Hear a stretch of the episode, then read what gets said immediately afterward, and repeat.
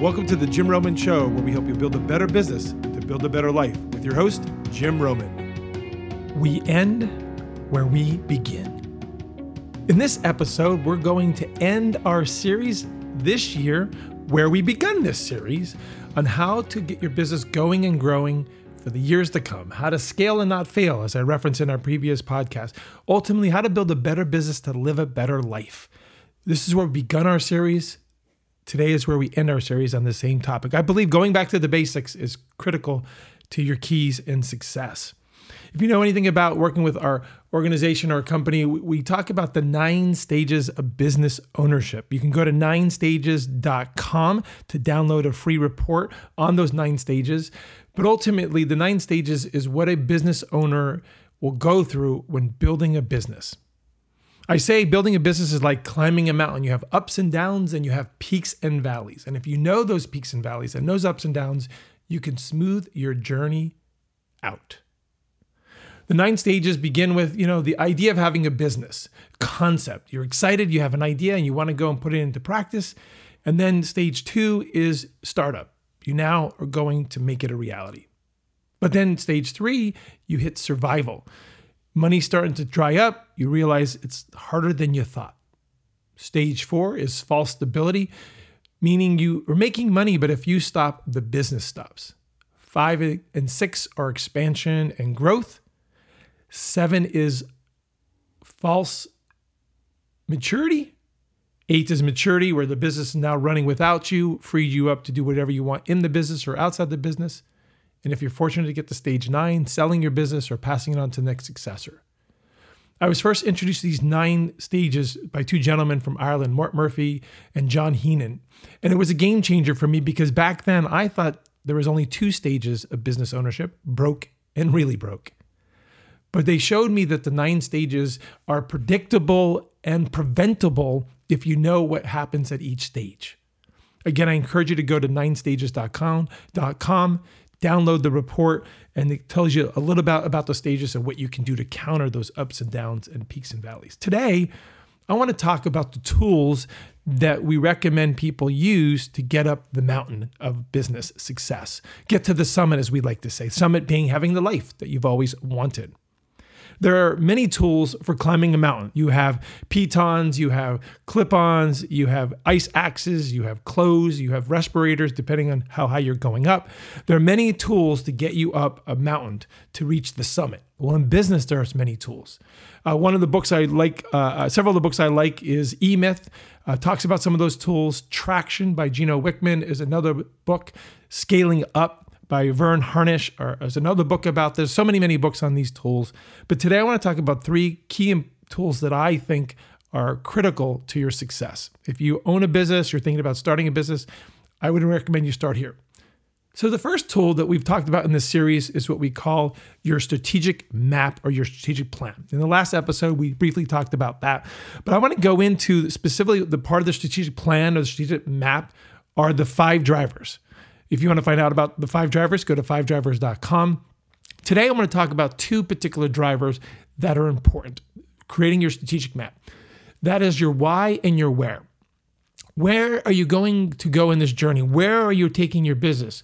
Where do you want to go? Is one of the key questions when taking any trip or climbing any mountain. How far do you want to go? And the second driver to that strategic plan or that strategic map is why are you going there? What is your purpose and passion? Given that we started the journey talking about strategic planning and strategic map, I encourage you to work on your strategic planning, your strategic map, specifically asking yourself, why do you do what you do? Your purpose and passion, and where do you want to head? Your life goals, your dreams, and your aspirations.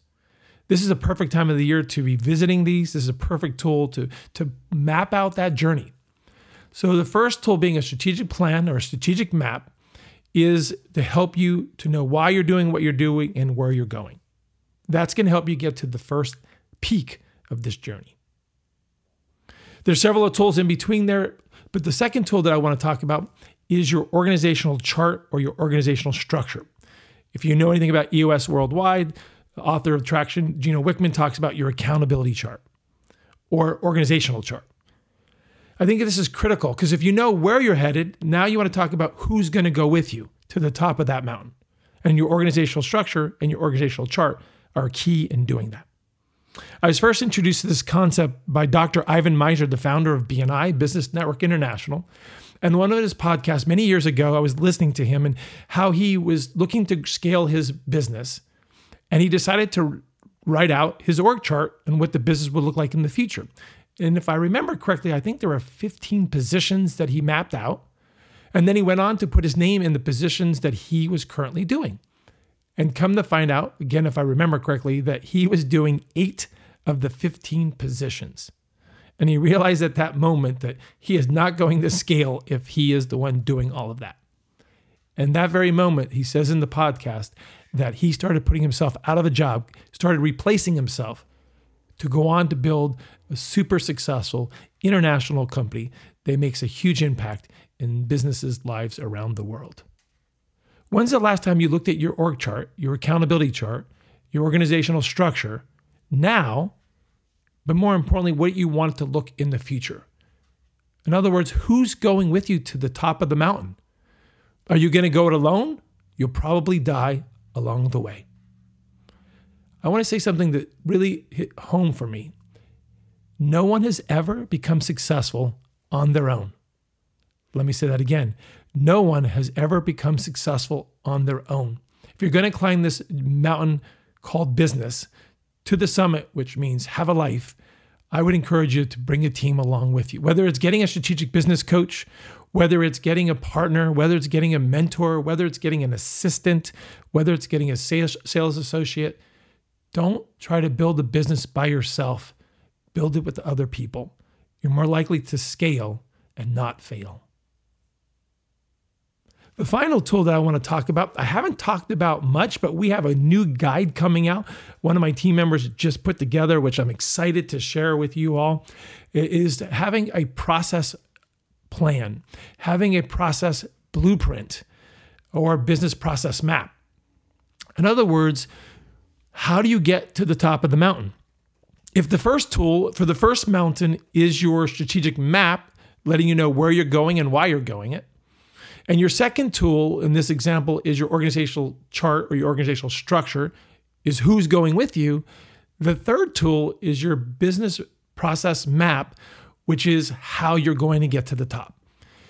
I think processes are key to this. Again, one of the impacts that I first learned about this was in the book E Myth by Michael Gerber. E stands for entrepreneurial myth. And in the book, he says if you want to build a business, build it like a franchise. Create an experience so that your first customer has the exact same experience as the 1000th customer. And that blew my mind. I didn't think of it that way. Because you know, so often you go on prospect appointments or you meet people and you you make it up as you go along or you change it as you go along.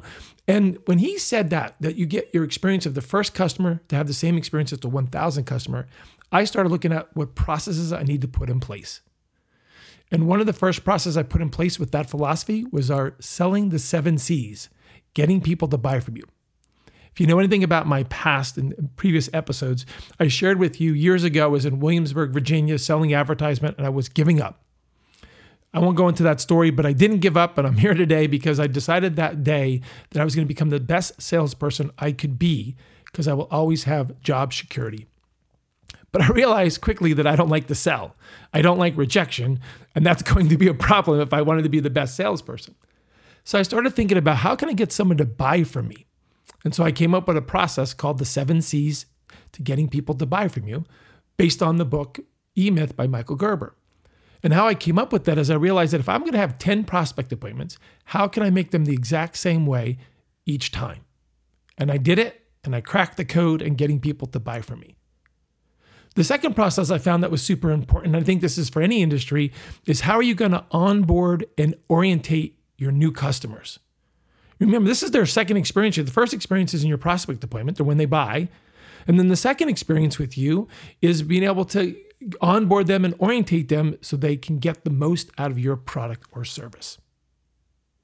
When's the last time that you've looked at your sales process, your onboarding process, your orientation process, or even your customer experience process. I think if you put the process in place, you'll create raving fans. Those raving fans will refer, and those referrals will lead to more revenue.